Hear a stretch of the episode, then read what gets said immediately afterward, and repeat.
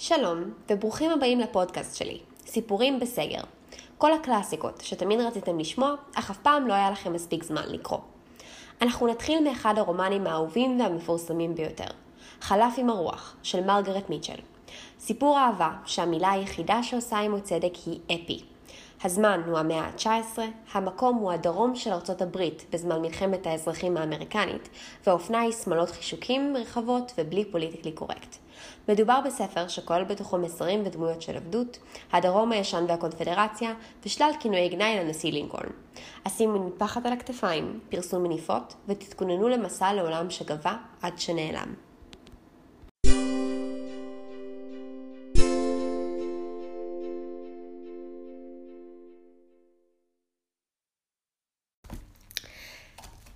חלק ראשון, פרק ראשון. סקרלט אוהרה לא הייתה יפת תואר, אבל גבר שנלכד ברשת קסמיה, כדרך שנלכדו האחים התאומים טרלטון, ספק אם היה מבחין בדבר. חריפה מדי הייתה המזיגה שנתמזגו בקלסטרה יצורי הפנים המעודנים של אמה, בת שועים ממוצא צרפתי מאיי החוף, עם התווים הכבדים של אביה האירי סמוק הפנים. עם זה היה קלסטר מצדד לב, בעל סנטר מחודד ולסת חטובה. העיניים ירוקות בהירות היו, בלי שמץ של חום, ומעולפות ריסים שחורים וסומרים, וקצוותיהן מלוכסנים במעט. מעליהן נתמשכו כלפי מעלה הגבינים השחורים והעבותים, בקו אלכסוני מפתיע, על צחות החבצלת של העור. גוון זה, שנשות הדרום מוקירות אותו כל כך, ושקודות לנצור אותו בצלם של שביסים, צעיפים ורדידים, מפני להט שמשה של ג'ורג'יה. אכן משמחת כל עין הייתה סקרלט בשבתה בצל הקריר של הגזוסטרה בטרה, אחוזת המטעים של אביה. בחברתם של סטיוארט וברנט טרלטון. באותו יום אביב בהיר של שנת 1861, שמנתה החדשה, שמנת מוסלין בעלת פרחים ירוקים, גלשה למלוא 12 רמות הארי גדק מעל חישוקי המותניים, וצבעה ממש כצבע הנעליים העדינות הירוקות, שטוחות העקבים, שהביא לה אביה מאטלנטה שלא מכבר. השמלה הפליאה להבליט את מותניה, שכל היקפן 17 אינץ', גזרה שאין כמוה דקה בשלושת המחוזות הקרובים. והמותניה המהודקת גילתה שדיים בשלים ביותר לגבי 16 שנותיה. אך הופעתה הצנועה להלל, השמלה הרחבה, מקלעת השיער החלק, המהודקת ברשת על עורפה. הידיים הצחורות הקטנות, השלובות לה בשלווה בחיקה. לא היה בה כדי להסתיר את הווייתה האמיתית. עיניה הירוקות בפניה, ששקדה לשוות להן מתיקות נסערת. היו סוררות ומלאות תשוקת חיים שעמדה בסתירה מובהקת לגינוניה של עלמה בת טובים. את הגינונים כפו עליה תוכחות המוסר של אמה, שנאמרו בלשון רכה, והמשמעת שהייתה אומנותה מקפידה עליה ביד רמה. העיניים כולן שלה היו. משני עבריה נתרווחו התאומים בכורסתיהם. אגב שיחה וצחוק, היו ממצמצים בעיניהם מול אור השמש, מבעד לכוסות תמירות, שעלי מינטה צפים על המשקה שבתוכן, ורגליהם הארוכות, הגרמיות מרוב רכיבה, והנעולות מגפיים גבוהים, צלובות בתנועה של רישול. בני 19 היו, שניהם גובהם 6 רגל ו-2 אינץ', שניהם ארוכי גב וגפיים שריריים, פניהם שזופים, שערם הרמוני כהה, עיניהם עליזות ורהבתניות. במעיליהם הכחולים הזהים, ובמכנסי הרכיבה שצבעם כעין החרדל, דומים היו איש לאחיו כשני הניצי כותנה.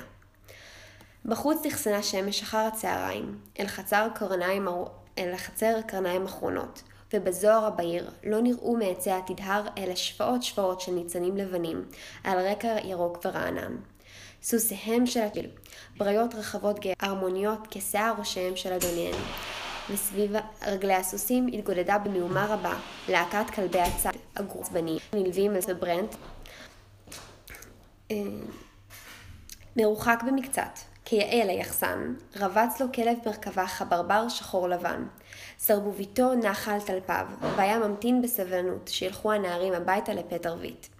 הזיקה שבין הכלבים והסוסים לבין האחים התאומים עמוקה הייתה, יותר מעצם העובדה שתמיד שרויים היו בצוותא.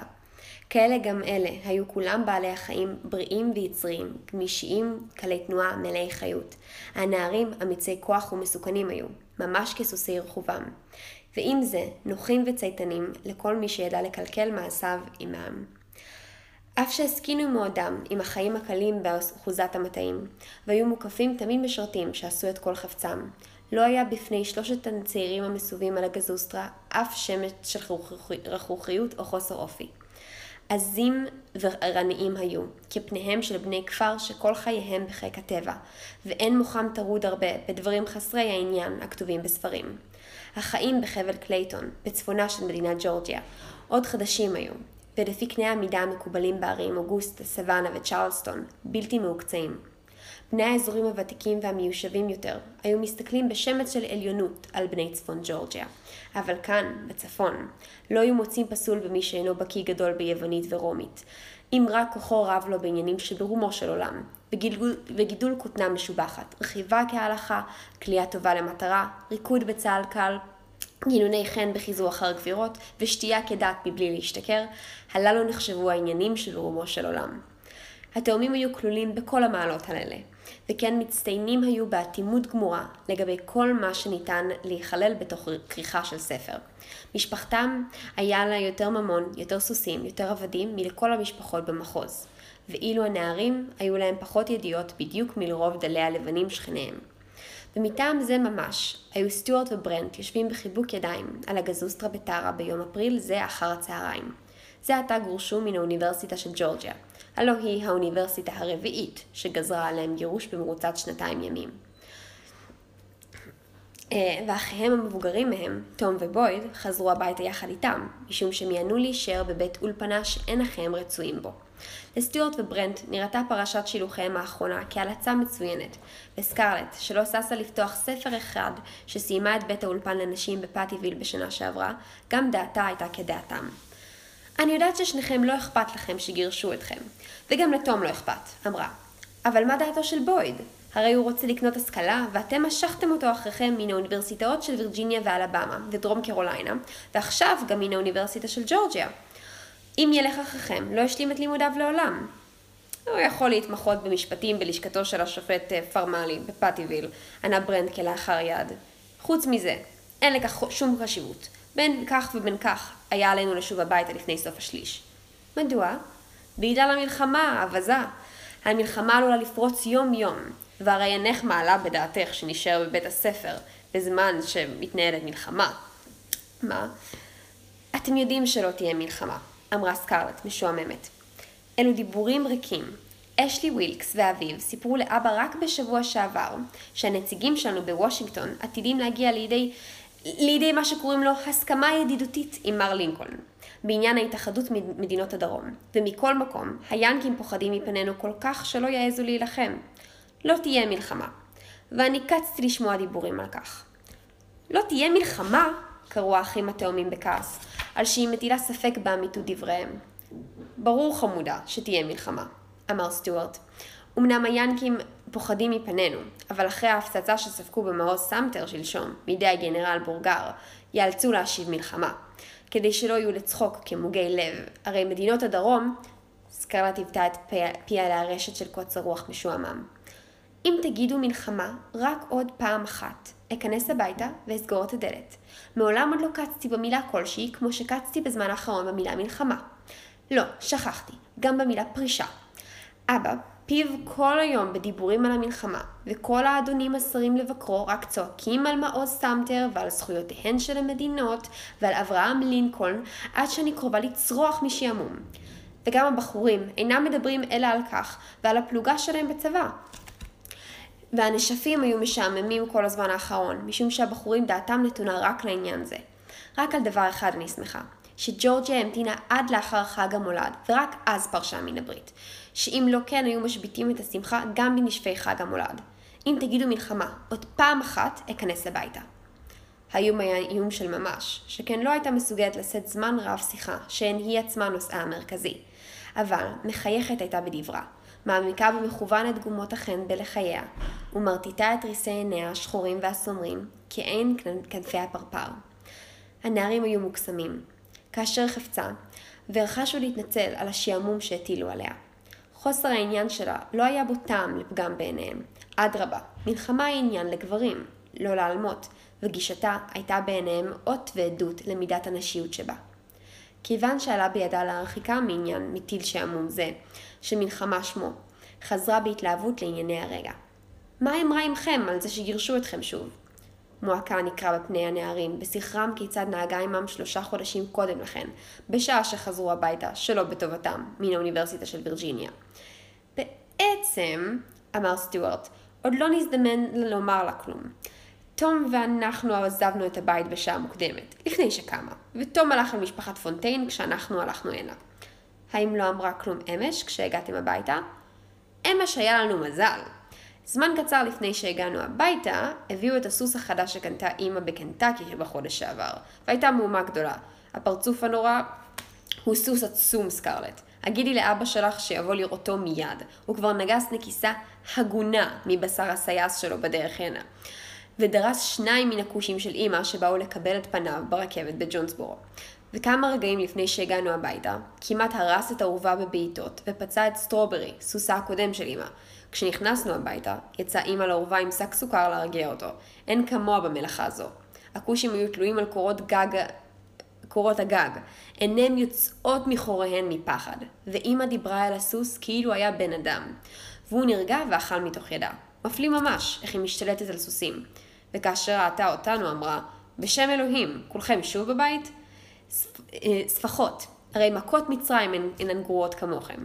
ודווקא אז החל הסוס צונף ומזדקף על רגליו האחוריות, והיא אמרה, הסתלקו מכאן, אינכם רואים שהוא עצבני, החמוד הגדול שלי, בבוקר אטפל בכם. הלכנו איפה לישון, והבוקר נסענו רגלינו קודם, שהיה בידה לתפוס אותנו, והנחנו לבויד את הטיפול בה. אתם חושבים שהיא תכה את בויד? סקרלט, כמוה ככל יושבי המחוז, לא הסכינה עד היום עם המנהג הרודנות שהייתה מרת טרלטון, קטנת הקומה, נוהגת בבניה. ועם הצליפות, שהייתה מנחיתה עליהם בשוט, הרכיבה שלה כל אימת זה שהיה צורך השעה.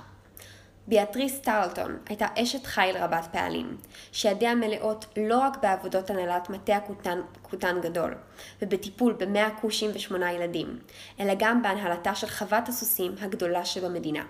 חמת מזג הייתה, ונוכל לכעוס על משובותיהם התכופות של ארבעת בניה, ובה בשעה שאסור היה לדידה באיסור חמור להרים שוט על סוס או על עבד, סבורה הייתה שמלכות מזמן לזמן לא יזיקו לנערים.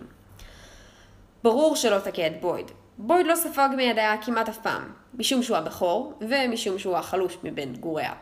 אמר סטיוארט, שהיה מתגאה בקומת הענקים שלו. לכן, השארנו אותו בבית להסביר לה את המצב. חיי נפשי, הגיע הזמן שאמא תחדל להרביץ לנו. אנחנו בני 19, ותום בן 21, והיא מתנהגת איתנו כאילו אנחנו בני 6. אמכם תבוא מחר לחגיגת אצלי בבית ווילקס על הסוס החדש? כך היא רוצה. אבל אבא אומר שהוא מסוכן מדי, וגם הנערות לא יניחו לה. הן אומרות שיאלצו אותה להופיע לפחות בחגיגה אחת כיאה לגבירה, במרכבה. אני מקווה שלא ירד מחר גשם, אמרה סקרלט. כל שבוע שעבר ירד גשם, כמעט כל יום. אין דבר גרוע יותר מחגיגת צלי בחוץ שנהפכה לסתם סעודת קרואים בגלל הגשם. חלילה. מחר יהיה יום בהיר וחם כיום קיץ, אמר סטיוארט. הביטו נא על השקיעה. עוד לא ראיתי שקיעה אדומה כל כך, וזה סימן מובהק למזג האוויר של מחר. השלושה השקיפו, מעבר למרחבים העצומים, אל שדות הכותן של שרלד אוהרה, שזה עתה נחרשו, אל האופק האדום. כיוון ששקעה השמש בים של ארגמן, מאחורי הגבעות שמעבר לנהר פלינט, החלו חומו של היום מתגלגל בצינה קלה וריחנית. האביב הקדים לבוא אותה שנה, ועמו מטרות עוז חמימים, ופה ושם פלומה ורודה של ניצת אפרסק, ועלי שלכת של עצי תדהר משובצים בכוכבים לבנים, את שחור ביצת הנהר ואת הגבעות שבמרחק. החריש נסתיים כמעט, ותפארת הארגמן של השקיעה עוד הוסיפה סומק לתלמים הטריים של אדמת החמר האדומה של ג'ורג'יה. האדמה הלכה והרעבה, הממתינה דחוכה לזרעי הכותנה. נראתה ורדרדה בראשי התלמים, וסמוקה וחומה בין הצללים בצדיהם. בית האחוזה המסויד לבן דומה היה לאי בלב ים, אדום וסוער, ים שכל כולו גלים חגים ומתפתלים, ונישאים אשר קפא לפתע פתאום. רגע אחד קודם שהתנפצו גליו ורודי השפה אל החוף. שכן לא היו כאן התלמים הארוכים, הישרים, כאלה המצויים בשדות הטין הצהובים של מישורי ג'ורג'יה התיכונה, ולא הקרקע השחורה והדשנה של מטעות החוף. מרגלות הגבעות, המתנחשלות של צפון ג'ורג'יה הצפונית, נחרשו במיליוני פיתולים כדי לשמור את הקרקע הטובה מפני סחף לקרקעית הנהרות. נוף פרוע ואדמוני היה זה, שאדום הוא כדם לאחר הגשמים, ואינו כעין הלבנה בעיתות בצורת, אדמה שאין בעולם טובה כמוה לגידול כותנה. הנוף היה נעים, נוף משובץ בתים לבנים, תלמים שלווים ונערות צהובים, כבדי תנועה. נוף מלא ניגודים. אור שמש מסנוור עיניים, וצללים אפלים מאופל. השטח המבורש של אחוזת המטעים, והשטחים רחבי הידיים של שדות הכותנה, מחייכים היו נוכח שמש חמה. שלווים, שבעי רצון. בקצהו התנשאו יערות הבראשית. אפלים וצוננים אפילו בצהרי יום חם. מסתורים, מאיימים במקצת. והאורנים המאבשים נדמו ממתינים בסבלנות עתיקה. מאיימים ברחש דק. גורו לכם, גורו לכם. פעם גברנו עליכם, עוד נשוב ונגבר עליכם בשנית. שעטת פרסות וצלצול שרשרות, שרשראות ריתמה הגיעו לאוזני שלושת היושבים על הגזוסטרה, ועימם צחוק פרוע וצורם של כושים, בשוב פועלי השדה וההתפרדות הביתה. מתוך הבית נשמע קולה הרך של אמה של סקרלט, אלן אוהרה, קוראת לנערה הכושית שנשאה את סל המפתחות שלה. הקול הדק, הילדותי, נהנה. כן, גברת. ונשמעו קולות צעדים יוצאים בדלת האחורית ופוסעים אל בית העישון, ששם אמרה אלן לחלק מזון לפועלי השדה החוזרים הביתה. נשמעו נקישות כלי חרסייה, וקשקוש סכינים ומזלגות במקום שהיה פורק, החדרן והמלצר, עורך את השולחן לארוחת הערב. רכשים אחרונים אלה הזכירו לתאומים כי הגיעה שעתם ללכת הביתה. אבל לא היה עם ליבם לראות את אמם פנים אל פנים, ולא זזו מן הגזוסטרה. עכשיו מצפים היו שסקרלט תזמין אותם לסעוד בטרה. שמעינה סקרלט, לגבי מחר, אמר ברנט, אמנם לא היינו כאן ולא ידענו על סעודת הצלי ונשף הריקודים, אך אין זו סיבה מספקת שלא תרקדי איתנו מחר בערב. הרי לא הבטחת את כל הריקודים לאחרים, אה? דווקא הבטחתי. הרי לא ידעתי שתהיו בבית, ולא יכולתי להסתכן שיהיה דבוקה אל הקיר כאזוב מתוך תקווה שתופיעו. את, שתהיי דבוקה אל הקיר כאזוב? הנערים פרצו בצחוק חם. שימי, חביבה, את מוכרחה לרקוד איתי את הוואלס הראשון. ועם סטיו, את הוואלס האחרון. ואת מוכרחה לאכול איתנו ארוחת ערב. נשב על מישורת המדרגות, כמו שישבנו בנשף האחרון, וגם הפעם נדאג שג'ינסי תגיד לנו עתידות. אינני אוהבת את אגדת העתידות של ג'ינסי. אתם יודעים שהיא אמרה שאנסה לאדון בעל שיער שחור כעורב ושפם שחור ארוך, ואינני אוהבת אדונים שחורי שיער. את אוהבת אדמונים, נכון חמודה? גיחך ברנט. אנא, הבטיחי לנו את כל הוואלסים ואת ארוחת הערב. אם תבטיחי, נגלה לך סוד, אמר סטיוארט. מה? קראה סקרלט, סקרנית כילדה קטנה. כוונתך למה ששמענו, כוונתך למה ששמענו אתמול באטלנטה, סטיו, אם כך, הרי אתה יודע שהבטחנו לא לגלות. עלמה פיטי גילתה לנו. עלמה מי? את מכירה אותה. הדודנית של אשלי ווילקס, זו המתגוררת באטלנטה. עלמה פיטיפט המילטון, דודתם של צ'ארלס ומלאני המילטון. כן, אני מכירה אותה, וזקנה מטופשת ממנה לא הכרתי מעודי. שמעי אפוא. כשהיינו אתמול באטלנטה, וחיכינו בתחנה לרכבת הביתה, עברה שם המרכבה שלה, והיא נעצרה ושוחחה איתנו, וסיפרה לנו שמחר בערב, בנשף בבית ווילקס, עתידים להכריז על אירוסין. זאת אני יודעת, אמרה צ'ארל... סקרלט באכזבה. אותו אחיין אווילי שלה, צ'ארלי המילטון והוני ווילקס, זה שנים ידוע שהם עתידים להינשא, אף שיחסו לעניין היה פושר במקצת. לדעתך הוא אוויל? חקר אותה ברנט. והרי בחג המולד שעבר הנחת לו להסתובב סביבך לא מעט. מה יכולתי לעשות? משכה בכתפיה באדישות. לדעתי הוא רכרוכי נורא. אבל לא על האירוסין שלו יכריזו, אמר סטיוארט כמנצח, אלא על אירוסיו של אשלי, לאחותו של צ'ארלי, העלמה מלאני. פניה של סקרלט לא נשתנו, אך שפתותיה הלבינו, כמי שספג מהלומה בלתי צפויה, וברגע ההלם הראשון אינו מבין על מה נכון מה קרה. פניה היו שוקטות כל כך בהביטה על סטיוארט, שהוא, שלא ניחן במוח חריף, סבור היה כי אינה אלא מופתעת וסקרנית לדעת עוד. עלמה פיטי סיפרה לנו כי לא היה בדעתם להכריז על אירוסים אה, עד לשנה הבאה, משום שעלמה מאלי אינה בקו הבריאות. אבל בגלל כל אותם דיבורים על המלחמה, מצאו בני שתי המשפחות למוטב להקדים את הנישואים. ההכרזה תהיה מחר, בהפסקה שלפני ארוחת הערב. הנה סקרלט, סיפרנו לך את הסוד, ועלייך להבטיח שתאכלי ארוחת ערב בחברתנו. כן, כמובן, אמרה סקרלט בהיסח הדעת.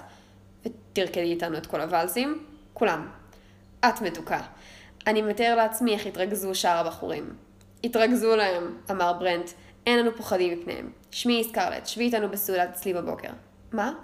סטוארט חזר על בקשתו. כמובן. התאומים החליפו מבט חוגג אך נפתע. אף שהוחזקו בעיני עצמם כחביבים על סקרלט כל מחזריה, לא זכו מעולם בקלות רבה כל כך, באות למעמד העדיפות שלהם. בדרך כלל, אילצה אותם להתחנן ולהתווכח, ואילו היא הייתה דוחה אותם, מסרבת להשין בכן או בלא, צוחקת לרוגזם, נוהגת שנאה למראה חמתם הבוערת. והפעם, אבטח הבטיחה להם את כל יום המחרת, ולשבת לידה בסעודת אצלי, ולרקוד איתה את כל הוואלסים, ועתידים הם לדאוג שלא ינגנו אל הוואלסים, ולבלות איתה את ההפסקה שלפני סעודת הערב, לשם כך כדאי היה שיגרשו אותם מן האוניברסיטה. זכוכי דעת עקב הצלחתם נשתהו על המרפסת והוסיפו לשוחח על מסיבת הצלי ונשף המחולות ואשלי ווילקס ומלאני המילטון. כשהם נכנסים זה לדבריו של זה, מתבדחים וזה, מתבדחים והלכו לקבל הזמנה. שעה ארוכה עברה עד שנתנה דעתם על כך כי סקרלט אינה משתתפת בשיחה כמעט. האווירה נשתנתה. מה טיבו של השינוי? זאת לא ידעו התאומים. אך זוהרו של בן הערביים הועם. סקרלט, כמדומה, לא שמה לב למה שאמרו, אף שהשיבה כיאות. כיוון שחשו כי נעוץ כאן דבר מה נשגב מבינתם, היו כנותים בשל כך, קמו לבסוף על רגליהם בלי חפץ כשהם מציצים בשעוניהם. השמש השפילה לרדת על השדות החרושים, והיערות הרמים שמעבר לנהר נצטרו בקו אפל. סנוניות שחורות דאו בחצר, ותרנגולות ברווזים ותרנגולות הודו, ליוו בקרקור ומשק כנפיים את הילוכה המתנדנד בשובם של המר... מן המראה. סטיוארט קרא בקול גדול, ג'יימס! וכעבור שהות קלה, בא מעבר לבית נער כושי גבוה, בן גילם בערך, במרוצה חסרת נשימה, קרב אל הסוסים והרצועים. ג'יימס היה משרתם האישי, ובדומה לכלבים, היה נלווה אליהם לכל מקום. בילדותם היה חברם למשחקים, וניתן לתאומים לשרתם ביום הולדתם העשירי. למראהו נזעקו כלבי הציד מרבצם באבק האדום, ועמדו מצפים לאדוניהם.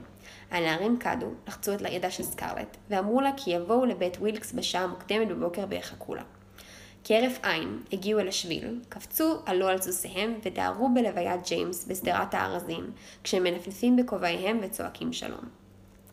כשעברו את עיקול הדרך המאובקת שהסתירה מטרה, עצר ברנד את סוסו תחת קבוצת עצי תדהר. סטיורט נעצר גם הוא, והנער הכושי נתעכב מהלך צעדים אחדים מאחוריהם. הסוסים, בחושם כי נתרפו המושכות, השפילו צוואר לכרסם את העשב האביב הרענן, והכלבים הסבלנים שבו ורבצו באבק האדמדם הרך, והיו משלחים מבתי חמדה בסנוניות השחורות, אה, החגות באפלוליות אה, המתעבה. פניו הרחבות והשובבות של ברנט הביעו תמיהה ורוגזה קלה. שמע, אמר, לא היה נדמה לך שהיא רוצה להזמין אותנו היום לארוחת ערב? ככה חשבתי, אמר סטיוארט. חיכיתי וחיכיתי שתזמין, אבל היא דווקא לא הזמינה. מדוע לדעתך? אין לי שום דעה בעניין, אבל באמת חשבתי שתזמין. סוף כל סוף, זה היה היום ראשון שלנו בבית, והרבה זמן לא התראינו. ועוד היו לנו הרבה דברים לספר לה. ודווקא היה לי הרושם שהיא שמחה נורא שבאנו, גם לי. ואחר כך, לפני חצי שעה בערך, נעשתה פתאום שקטה, כאילו תקף אותה כאב ראש. גם אני שמתי לב, אבל לא ייחסתי לזה חשיבות. מה הציק לה לדעתך? מי יודע, אולי משהו שאמרנו הרגיז אותה? שניהם הרהרו רגע. אם כן, איני יודע מה. חוץ מזה, כשסקרלט מתרגזת, כולם יודעים. היא בדרך כלל לא משתדלת לרסן את עצמה, כמו רוב הנערות.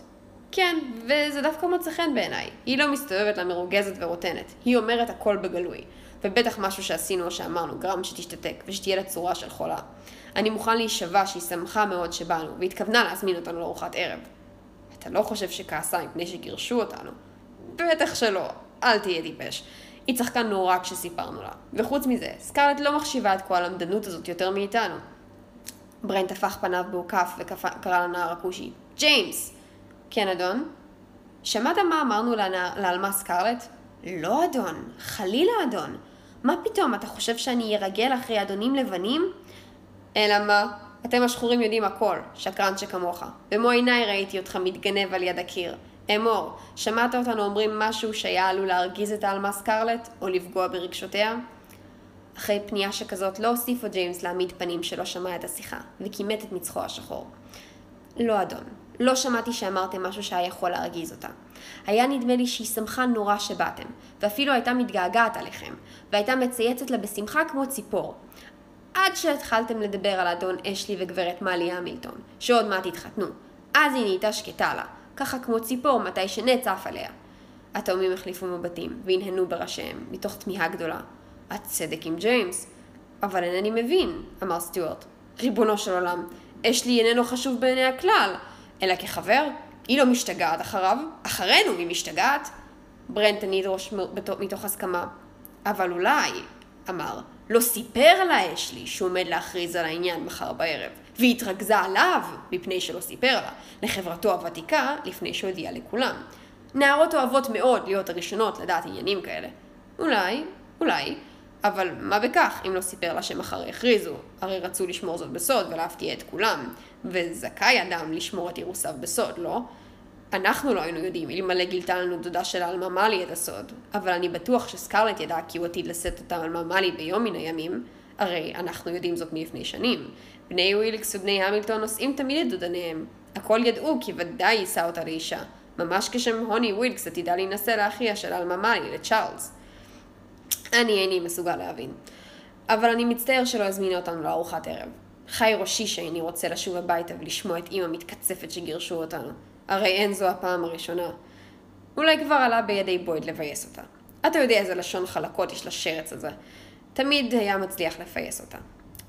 כן, אבל לא בן רגע. הוא מדבר סחור סחור עד שאמא מתבלבלת כל כך שכל הוויכוח נמאס עליה והיא אומרת שיחסוך את קולו לעסקי הפרקליטות.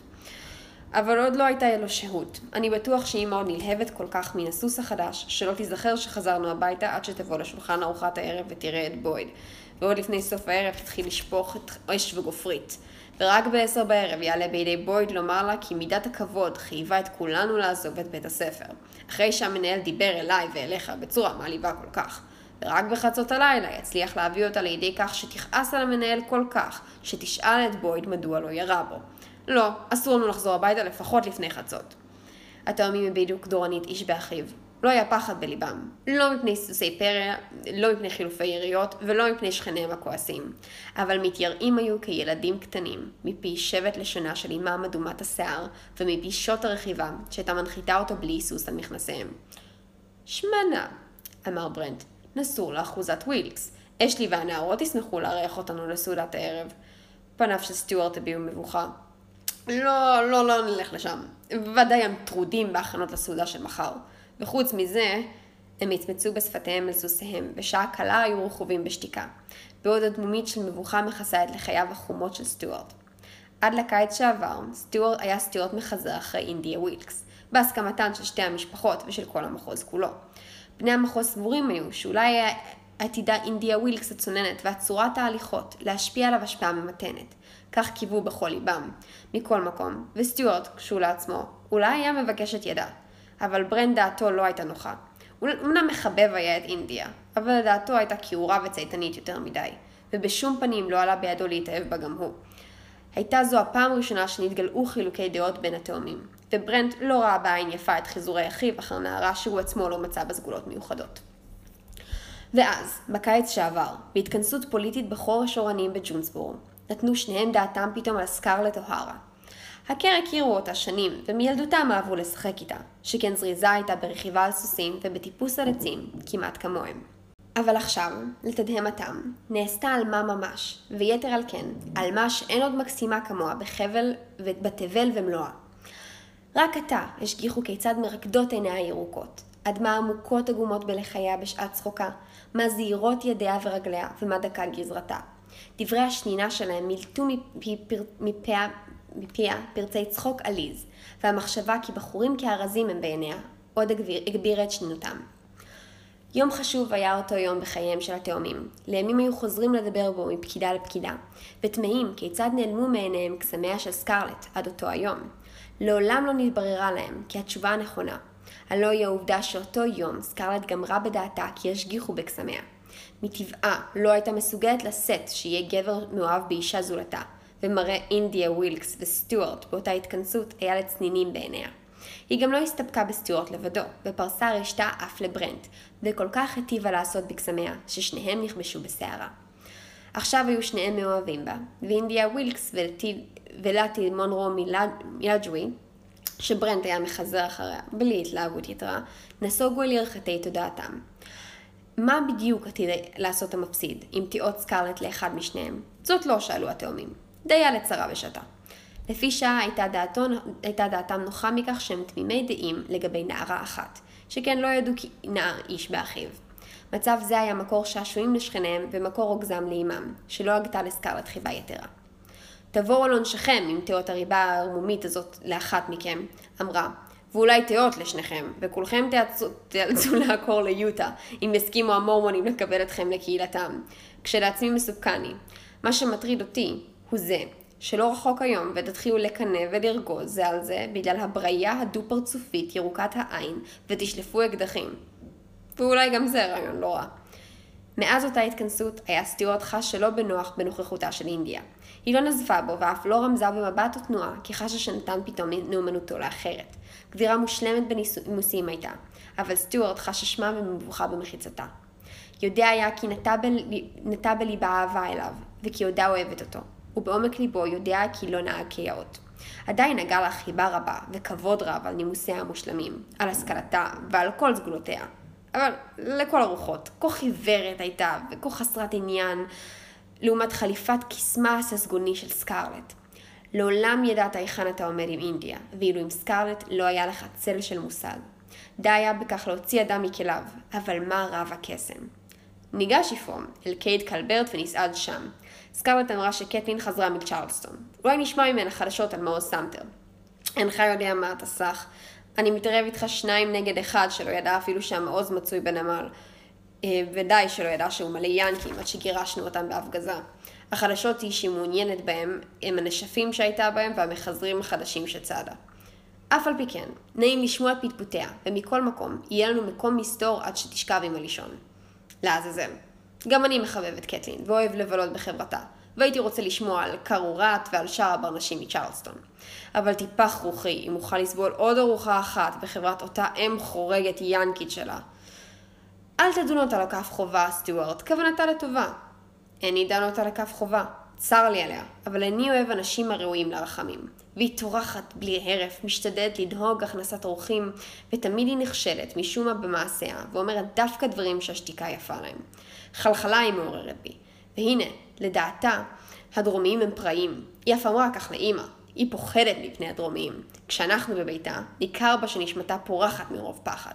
היא מזכירה לי תרנגולת כחושה, יושבת על כיסא, עיניה מברקות, אטומות ונפחדות. והיא מוכנה ומזומנה לנופף בכנפיה ולקרקר, אם רק תזוז ממקומך. מה הפלא? הרי תקעת כדור ברגלו של קייד. הייתי שתוי, אחרת לא הייתי עושה זאת, אמר סטיוארט, וקייד לא נותר לי, וגם לא קטלין, ואף לא רייפורט ומר קלברט, רק אותה אם חורגת ינקית, הקימת זעקות, והטיחה בי שאני פרא חסר, פרא אדם, ואמרה שאנשים הגונים מוטב שיזהרו במחיצת דרומיים חסרי תרבות. אין זאת אשמתה. היא ינקית, ואינה בעלת נימוסים. הרי באמת ירית בו, והוא בנה החורג. אף על פי כן, אין זו סיבה מספקת להעליב אותי. אתה למשל, בנה של אמא, עצמה ובשרה, והאם כעסה עליך אז כשטוני פונטיין ירה כדור לרגלך? חלילה. היא רק שלחה לקרוא לדוקטור פונטיין הזקן, שיחבוש את הפצע, ושאלה אותו מה אירע לו לטוני שכליאתו גרועה כל כך, והוסיפה כי נפגמה מן הסתם בגלל שביעה יתרה. אתה זוכר מה הרגיזו דיבוריהם אלה את טוני. שניהם שאגו בצחוק. אמא היא בחורה כהלכה. אמר ברנט, יכול אתה לסמוך עליה שתעשה את המעשה הנכון ולא תבייש אותך בפני בני אדם. כן, אבל יש להניח שלא תימנע מדיבורים מביכים בפני אבא והנערות כשנגיע הביתה הלילה, אמר סטוארט קודרנית.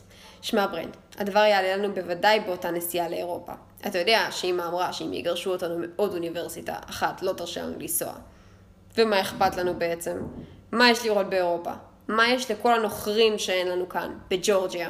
אני בטוח שסוסיהם אינם מהירים כשלנו, והנערות שלהם אינן יפהפיות כשלנו.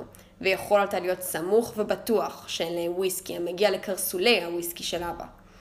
אשלי ווילקס אומר שבאירופה יש המון נופים והמון מוזיקה. בעיני אשלי מצאה אירופה חן, והוא אינו חדל לדבר על אירופה. הרי אתה מכיר את בני משפחת ווילקס. הם משתגעים אחרי מוזיקה וספרים ונופים. אמא אומרת שכל זה מפני שהסבא שלהם מוצאו מווירג'יניה. היא אומרת שבני וירג'יניה מחשיבים דברים כאלה מאוד. יבוסם להם. אני, די לי בסוס משובח לרכב עליו, ובמשקה משובח לשתות, ובנערה ארגונה לחיזורים, ובנערה לא ארגונה לתענוגות. ואת אירופה אני מניח לכל מי שירצה בה. מה אכפת לנו אם לא ניסע? מה היה אילו נמצאנו באירופה עכשיו, כשהמלחמה מממשת לבוא? היינו חשים לשוב הביתה. מוטב לי לצאת למלחמה מלצאת לאירופה. גם לי, בלי צל של ספק. שמע, ברנט, אני יודע איך נוכל לקבל ארוחת ערב. נחצה את הביצה, ונרכב לביתו של אייבל וינדר, ונאמר לו כי ארבעתנו שבנו הביתה, ואנחנו מוכנים ומזומנים לצאת לאימונים. רעיון מצוין! קרא ברנט בהתלהבות, ונשמע את כל החדשות על הפלוגה, ונוודא איזה צבע בחרו בסופו של דבר למדים. אם בחרו במדים צרפתים, טיפה כרוכי מצטרף אל הפלוגה. מראה נאה יהיה לי במכנסיים האדומים, הרחבים כשקים, בעיניי נראים הם כתחתוני פלנל אדומים של גבירות. הכוונה שלכם היא להיכנס אצל אדון וינדר? אם זאת הכוונה שלכם, מה שבטוח זה שהרבה לאכול לא תקבלו שמה, אמר ג'יימס. למה הטבח שלהם הוא מת, והם עוד לא קנו טבח חדש. אז עבד של שדה הוא מבשל להם. והכושים הם סיפרו לי שכזה מין בישול רע אין בכל ג'ורג'יה. ריבונו של עולם, מדוע אינם קונים טבח חדש? מאיפה ייקחו אספסופים לבנים עניים כסף לקנות להם כושים חדשים? בוז גלוי נשמע בקולו של ג'יימס. המעמד החברתי שלו עצמו מובטח היה, שכן משפחת טרלטון היו לה מאה כושים, ובדומה לכל עבדיהם של בעלי אחוזות מטעים גדולות, התייחס בעליונות לחוואים קטנים, שמספר עבדיהם מועט. את אורך אפשוט מעליך, במלקות, בגלל דיבורים שכאלה, צעק סטיוארט בזעם. אל תעז לקרוא לאייבל וינדר לבן עני. נכון, הוא עני, אבל הסופספי איננו, וטיפה כרוכי, מרשה למישהו, כושי או לבן, לזלזל בו. אין אדם טוב ממנו בכל המחוז. שאם לא כן, מדוע בחרו בו אנשי הפלוגה לקצין? ופה... גם אני בהחלט לא הצלחתי להבין למה, השיב ג'יימס, שקיבל את הנזיפה בשוויון נפש. אני הייתי חושב שדווקא יבחרו את כל הקצינים שהיו דווקא אדונים עשירים, ולא איזה אספסופים מהביצות. הוא איננו אספסופי. אתה משווה אותו לאספסופים לבנים כמו משפחת סלאטרי. אייבל פשוט איננו עשיר. הוא בעל חווה קטנה, ולא בעל אחוזת מטעים גדולה. ואם הבחורים מחשיבים אותו עד כדי כך שבחרו בו לקצין, אסור לכושי לדבר עליו בחוצפה. הפלוגה יודעת מה היא עושה. פלוגת הפרשים נתארגנה 30 שבועות קודם לכן. בעצם היו שבו, יום שבו ג'ור, פרשת ג'ורג'יה מן הברית. ול, ולמין אותו יום היו אנשיה משתוקקים למלחמה. עדיין לא קורא לשם, אף שלא, חס, אף שלא חסרו הצעות. כל אדם הייתה לו דעה בעניין זה, ולא זז ממנה. וכן הייתה לכל אדם הצעה בדבר צבעם וגזרתם של המדים. חתולי הבר מקלייטון, העשויים ללא חטא, פרשי צפון ג'ורג'יה, קלעי היבשת, אף שנועדו לשאת אקדחים, חרבות ופגיונות ולא רובים, המסתערים, מוכנים ומזומנים, כל שם היו לו חסידיו. עד שיוסדרו הדברים, נקרא חיל בפי קול בשם הפלוגה. ולמרות השם הנמלץ שנקרא עליו בסופו של דבר, הרי כל זמן קיומו נידע בשם הפלוגה. הקצינים נבחרו על ידי אנשים מאנשי החיל, שכן אף אחד במחוז לא היה לו ניסיון צבאי, פרט לכמה מוותיקי מלחמות מקסיקו וסמינול. ושום איש לא היה מצליח להטיל את מרותו אם לא חביב ומהימן על אנשי החיל. הכל הגו חיבה לארבעת בני טרלטון ולשלושת בני פונטיין, אבל מיענו לבחור בהם, משום שבני טרלטון היו מהירי חמה ופזיזים, ובני פונטיין היו בעלי מזג אלים. אשלי ווילקס נבחר לכהונת סרן, משום שמיטיב היה לרכוב מכל בחורי המחוז, ומשום שסמכו שדעתו הצלולה תואיל לקיים לפחות מראית של סדר. רייפורד קלברט מונה סגן, משום שהיה חביב על הבריות, ואייבל וינדר, בנו של לוכד עופות מיושבי הביצה, נבחר לשמש סגן משנה. אייבל היה נק ערמומי וחמור סדר, נבער מדעת, טוב לב, קשיש יותר מרוב בחורים, ולא נופל מהם בנימוסיו בחברת גבירות. ההתנשאות לא הייתה ממידותיהם של אנשי הפלוגה. רבים מדי מאבותיהם ואבות אבותיהם היו הם עצמם אכזרים וזהירים, עיקרים זהירים שנתעשרו.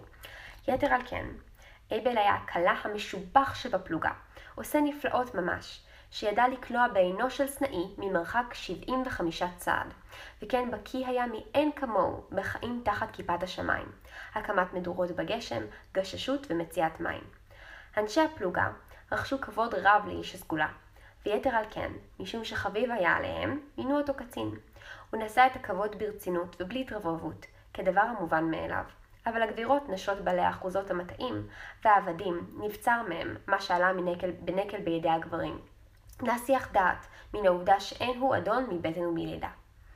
בתחילה גויסו אנשי הפלוגה אך ורק מקרב בעלי אחוזות המטעים, והיו יחידה של אדונים, שבה כל חייל בעל סוסו, חמוש רובה ואקדח, לבוש מדים ומשרתו עמו. אבל בעלי אחוזות עשירים מספרם היה מועט במחוז קלייטון הצעיר לימים. וכדי להעמיד פלוגה של ממש, היה צורך לגייס עוד חיילים מקרב בניהם של חוואים זעירים. ציידים ביערות הפנימיים, ציידי הביצות, לבנים עניים, ובמקרים אחדים אפילו מבני האספסוף הלבן, אם נתייחדו בסגולות שלא נמצאו בשאר בני מעמדם. אותם צעירים להוטים היו להילחם ביאנקים, אם תפרוץ מלחמה, לא פחות משהיו להוטים לכך שכניהם העשירים. אבל נתעוררה השאלה העדינה, שאלת הממון. רק מעטים מן החוואים הקטנים היו להם סוסים משלהם. את עבודת החווה היו עושים בעזרת פרדות, וגם עליה נמצאו להם בצמצום. לא יותר מארבע על פי רוב. מן הנמנע היה לשגר פרדה למלחמה. אפילו נהייתה פלוגה לקבל פרדות, והסירוב היה מוחלט. אשר לבני האספסוף הלבן, על אלו בני מזל היו בעיניהם אם הייתה להם פרדה אחת. אנשי היערות הפנימיים ויושבי הביצות לא היו להם לא סוסים ולא פרדות. את כל מחייתם מצאו במוצרי אדמתם ובציד שמצאו בביצה. ועסקיהם נעשו על פי רוב בדרך של חליפין ומזומנים, אפילו בסך חמישה דולרים לשנה. לא היה בידם בדרך כלל, וסוסים ומדים לא היה אפוא בהישג ידם. אבל גאים היו בדלותם, ממש כשם שהיו בעלי האחוזות גאים בעושרם, ולא אבו לקבל משהו שיש בו משום אבק צדקה משכניהם העשירים. כדי שלא ייפגעו רגשותיו של שום אדם, וכדי להעמיד פלוגה של ממש, קמו אפוא אביה של סקארלט, ג'ון ווילקס, באק מונרו, ג'ים טארטון, יוקל ברט, בעיצומו של כל דבר בעלי המטרות הגדולים, במחוז להוציא רק אדם אחד, אנגוס מקינטוש, ותרמו את הכסף הדרוש לציודה של הפלוגה, על רכבה ופרשיה. בסיכומו של דבר, נמצא שכל בעל האחוזה ניות לשלם תמורת ציודם של בניו, ועוד מספר מסוים מבין האחרים. אבל הדבר סודר כך שהפחות עשירים מבין, ש... מבין אנשי הפלוגה קיבלו סוסים ומדים בלי שיפגע הדבר בכבודם. פעמיים בשבוע הייתה הפלוגה נפגשת בג'ונסבורו להתאמן ולהתפלל על המלחמה שתתחיל. עדיין לא נעשו סידורים לקבלת מלוא מכסת הסוסים, אבל מי שהיו להם סוסים עשו מה שהיה לפי סברתם תמרוני פרשים בשדה, בשדה מאחורי בית המשפט. העלו הרבה אבק, צעקו עד שנצטרדו, ונופפו בחרבות מזמן מלחמת המהפכה, שהסירו מעל כותלי הטרקלין. הללו, שעוד לא היו להם סוסים, ישבו להם על מעקה האבן שבחזית חנותו של בולארד, והזינו עיניהם בחבריהם הרכובים. ועשו טבק, וסיפרו מעשיות לפרקים. סיפרו מעשיות. לפרקים היו עורכים תחרויות ירייה. לא היה צורך ללמד איש מהם לירות. מרבית בני הדרום נולדו ואקדח בידם. חיי, וחייהם שעברו עליהם בציד עשו את כולם קלעים מובהקים. ממעונותיהם של בעלי אחוזות ומבקתות שבביצות נאסף והובא לכל יום אימונים שלל גדול ומגוון של כלי ירייה. היו שם רובי סנאים מוערכים, שאולי היו חדשים בשעה שצלחו בעליהם את הרי האלגנים. רובים ישנים שטעינתם בקנה, שוודאי גרמו למותם של אינדיאנים רבים בימי החלוציות של ג'ורג'יה. אקדחי סוסים ששימשו משנת 1812 במלחמות סמינול ובמקסיקו. אקדחי דו-קרב בעלי ניצב מוכסף, אקדחי כיס, רובי ציד, כפולי קנה ורובי קלעים, חדשים ונעים מתוצרת אנגליה. בעלי קנה מבהיק, עצוי עץ משובח. האימונים היו מסתיימים תמיד במסבעות של ג'ונסבורג. ועם רדת הלילה היו פורצות דגרות רבות כל כך, שידי הקצינים מלאו עבודה למנוע נפגעים עד שלא יבואו היאנקים. במרוצת אחת הקטטות הללו ירה סטיוארט טרלטון בקייט קלברט, וטוני פונטיין ירה בברנט. בשעה שאורגנה הפלוגה, היו התאומים בבית, ולאחר שזה עתה גורשו מן האוניברסיטה של וירג'יניה, והם הצטרפו אליה בהתלהבות. אבל אחרי תקרית היריות לפני כחודשיים, שילחה אותם עמם אל האוניברסיטה של ג'ורג'יה, ופקדה עליהם נמרצות להישאר שם. בהיעדרם יצא נפשם אל האימונים, ובחפץ לב היו מוותרים על ההשכלה, לו רק יכלו לרכב ולשאת את קולם בצעקה, ולראות כנפשם שבעם בחברת ראם. יפה, נחצה את השדות ונרכב לביתו של אייבל, אמר ברנט. נוכל לעבור דרך שפח הנהר של מר אוהרה וכר המרעה של פונטיין, ולהגיע מבעוד מועד. קדחת ייתנו לנו לאכול שמה, טען ג'יימס. אתה לא תקבל אפילו קדחת, גיחר סטיוארט, משום שאתה תרכב הביתה ותודיע לאימא שלא נשוב לארוחת הערב. בשום אופן, קרא ג'יימס נבעט. לא בשום אופן. מה אתם חושבים, שיש לי הנאה מזה שגברת ביאטריסי צועקת עליי? והיא גם תשאל אותי, מה פתאום סילקו אתכם עוד הפעם? והיא גם תשאל אותי, למה לא הבאתי אתכם הביתה בשביל שהיא תיתן לכם מנה? ואחר כך היא תתנפל עליי וייצא שאני אשם בכל העניין. אם אתם לא רוצים לקחת אותי אל אדון וינטר, אז אני אתחבא לי ביער כל הלילה, ומי יודע, אולי חטפנים יתפסו אותי, ואני דווקא לא מפחד מחטפנים, אפילו חצי משאני מפחד מגברת ביאטריס. בתדהמה וברוגז הביעו אותו התאומים בנער הכושי העיקש. באמת, טיפש שכמותו, סופו ליפול לידי החטפנים, ואמא, יהיה לה עניין לענות בו שבועות על שבועות. חיי נפשי. שחורים יש בהם יותר טרדה מאשר תועלת. לפעמים אני מגיעה למסקנה שבאמת צודקים משחררי העבדים. אני חושב שלא צודק להטיל על ג'יימס מה שאיננו רצוי לנו. עלינו לקחת אותו איתנו. אבל שמע, כושי טיפש וחצוף. אם תתחיל להתייהר לפני הכושים השחורים של וינטר ולרמוז שאנחנו אוכלים תמיד תרנגולות מטוגנות וקוטלי חזיר, בה בשעה שהם אוכלים רק ארנבת וחיות כיס. אז, אז אספר לאמא, וגם לא ניקח אותך איתנו למלחמה. להתייער? שאני אתייער בגלל אלה הכושים מה שלא שווים שום דבר? בטח שלא, זה נורא לא מנומס. מה, גברת ביאטריס היא לא לימדה אותי להיות מנומס? בדיוק כמו שהיא לימדה אתכם? ושלושתנו לא היינו תלמידים מצטיינים, אמר סטיוארט. קדימה, לדרך. הוא הפנה את סוסו האדמוני הגדול, הידק את הדרבנות לצלעו, והסוס דילק בלי מאמץ על משוכות הקלנסאות, אחר והחל דוהר על הקרקע התחוחה של מטעות אור הערה. סוסו של ברנט דילג אחריו, ואחריו סוסו של ג'יימס, שנאחז בימינו ברתמה ובשמאלו ברעמה. דילוג על גדרות לא היה מן השעשועים החביבים על ג'יימס, אך כדי שלא לפגר אחרי אדוניו, כבר דילג על גבוהות מזו.